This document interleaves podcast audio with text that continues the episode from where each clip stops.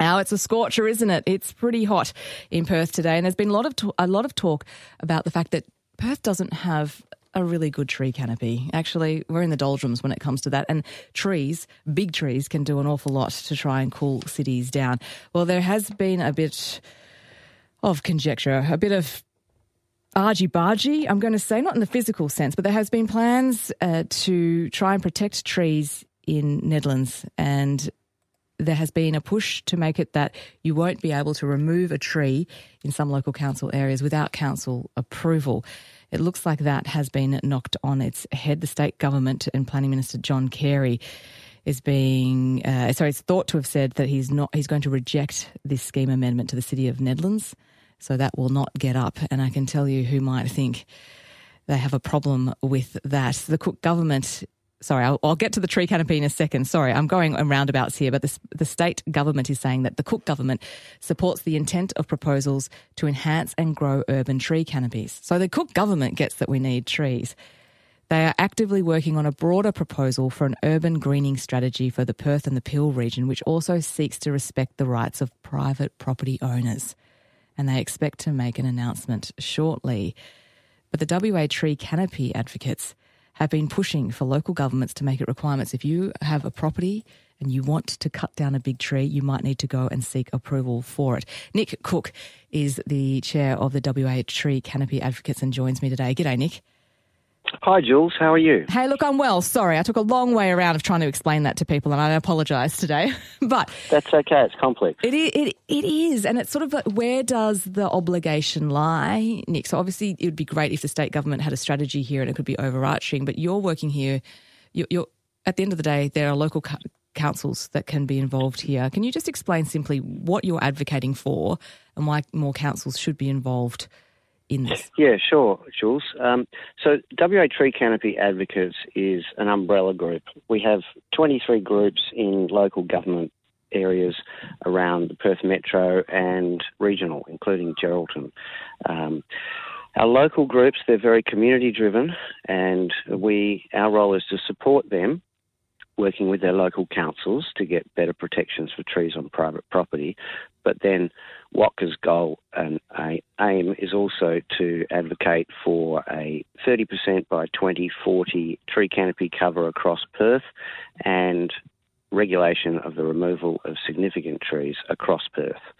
Uh, so that's that's that's us working with the state government to achieve that.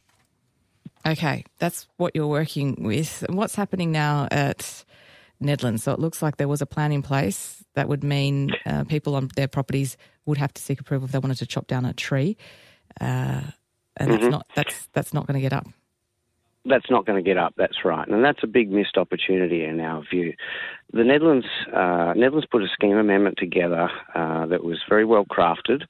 Uh, it was deliberately um, measured uh, so as not to uh, impact on um, densification. Um, it's R20 and below. To protect significant trees, um, you would have to have a development application to remove a significant tree and a good reason to remove that tree. And sorry, Nick, just to explain to people, so R20 and below, so that yep. would exclude, uh, you know, like larger properties that you wanted to subdivide and create more housing stock. It's not medium density. Yeah. Yeah, it's um, single home dwelling blocks, yep. um, suburban blocks. And uh, so um, the idea was to uh, have a development application required. The scheme amendment had a number of very reasonable exclusions where permission would be given to remove a significant tree under certain circumstances. Uh, and uh, so the government has rejected that now. This was the first scheme amendment of its type. It was very, very broadly supported by the community. We believe it was uh, the West Australian Planning Commission's recommendation that the minister approve it. And in the end of the day, Minister Carey has taken it all the way to the state cabinet, which we believe has never happened for a scheme amendment. And the decision's been made to reject it. So you're saying you don't think this has happened before going through to state cabinet. So you must feel passionately about this issue. Have you, have you had discussions at all with Minister Carey or his office about why they Our, might have an opposing yes. view?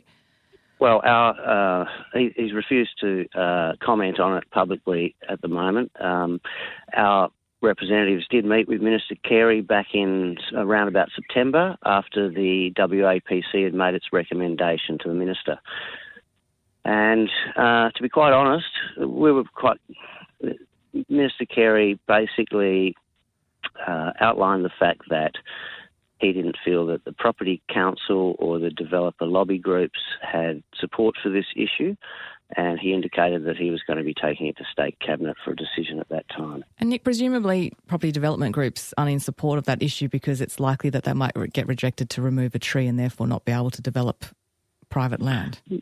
Just... Well, I guess I, I, who knows what's in the minds of uh, property council and uh, and other lobby groups, but look, put simply, uh, the rest of the country has these sorts of tree protections in place on private property. So, you know, to make an argument about private property rights in WA being somehow different to private property rights around Australia just doesn't really stack up in my book.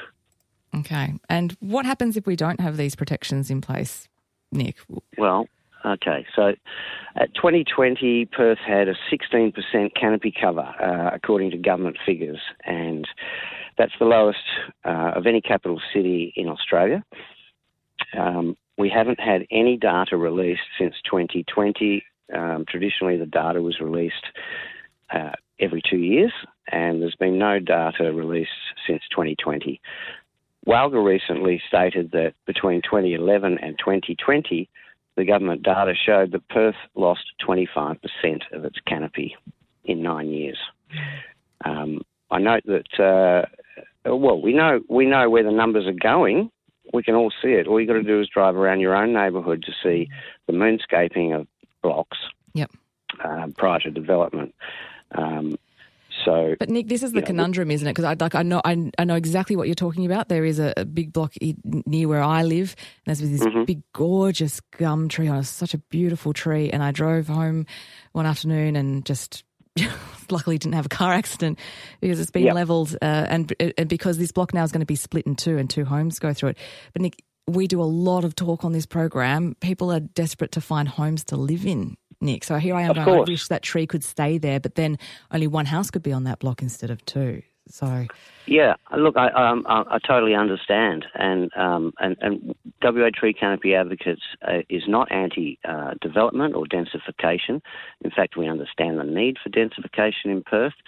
We understand there's a housing crisis, but you only have to look towards the eastern states to realise the um, city of Sydney is a great example. It's a uh, they've increased urban density and they have increased their canopy at the same done. time. Mm-hmm. It can be done, and I really believe that the government can't hide behind a housing crisis. There is a housing crisis, but they're in the middle of a slap bang in the middle of a canopy crisis as well. And government needs to be able to walk and chew gum at the same time. We can't ignore the canopy crisis uh, whilst uh, Minister Carey goes about his business with the housing crisis. We have to be able to do both. Perth is going to be so hot in the future. If we cannot address this issue, it'll be unbearable. Some of the northern suburbs already have less than 2% canopy cover, and it is unbearable today. All right, Nick, I thank you and for the bird who joined us just towards the end for your time today. Thank you. And look, I think too, the, the, the borer crisis is, is just adding fuel to this. Yep, indeed it is, Nick. Devastating, actually, that the, the borers uh, impacting those trees. As Nick Cook, WA Tree Canopy Advocates Chair, and I'm keen to know from you what you think about this. Do we need to do more to protect trees in Perth? You, talk, you heard it there from Nick. We don't actually have a great canopy. Sydney has managed to protect its canopy and uh, Uh, allow for medium density housing. I would say that Sydney's median house price, however, is significantly higher than Perth. So, what do we do about this? Keen for your thoughts. One double three eight eighty two.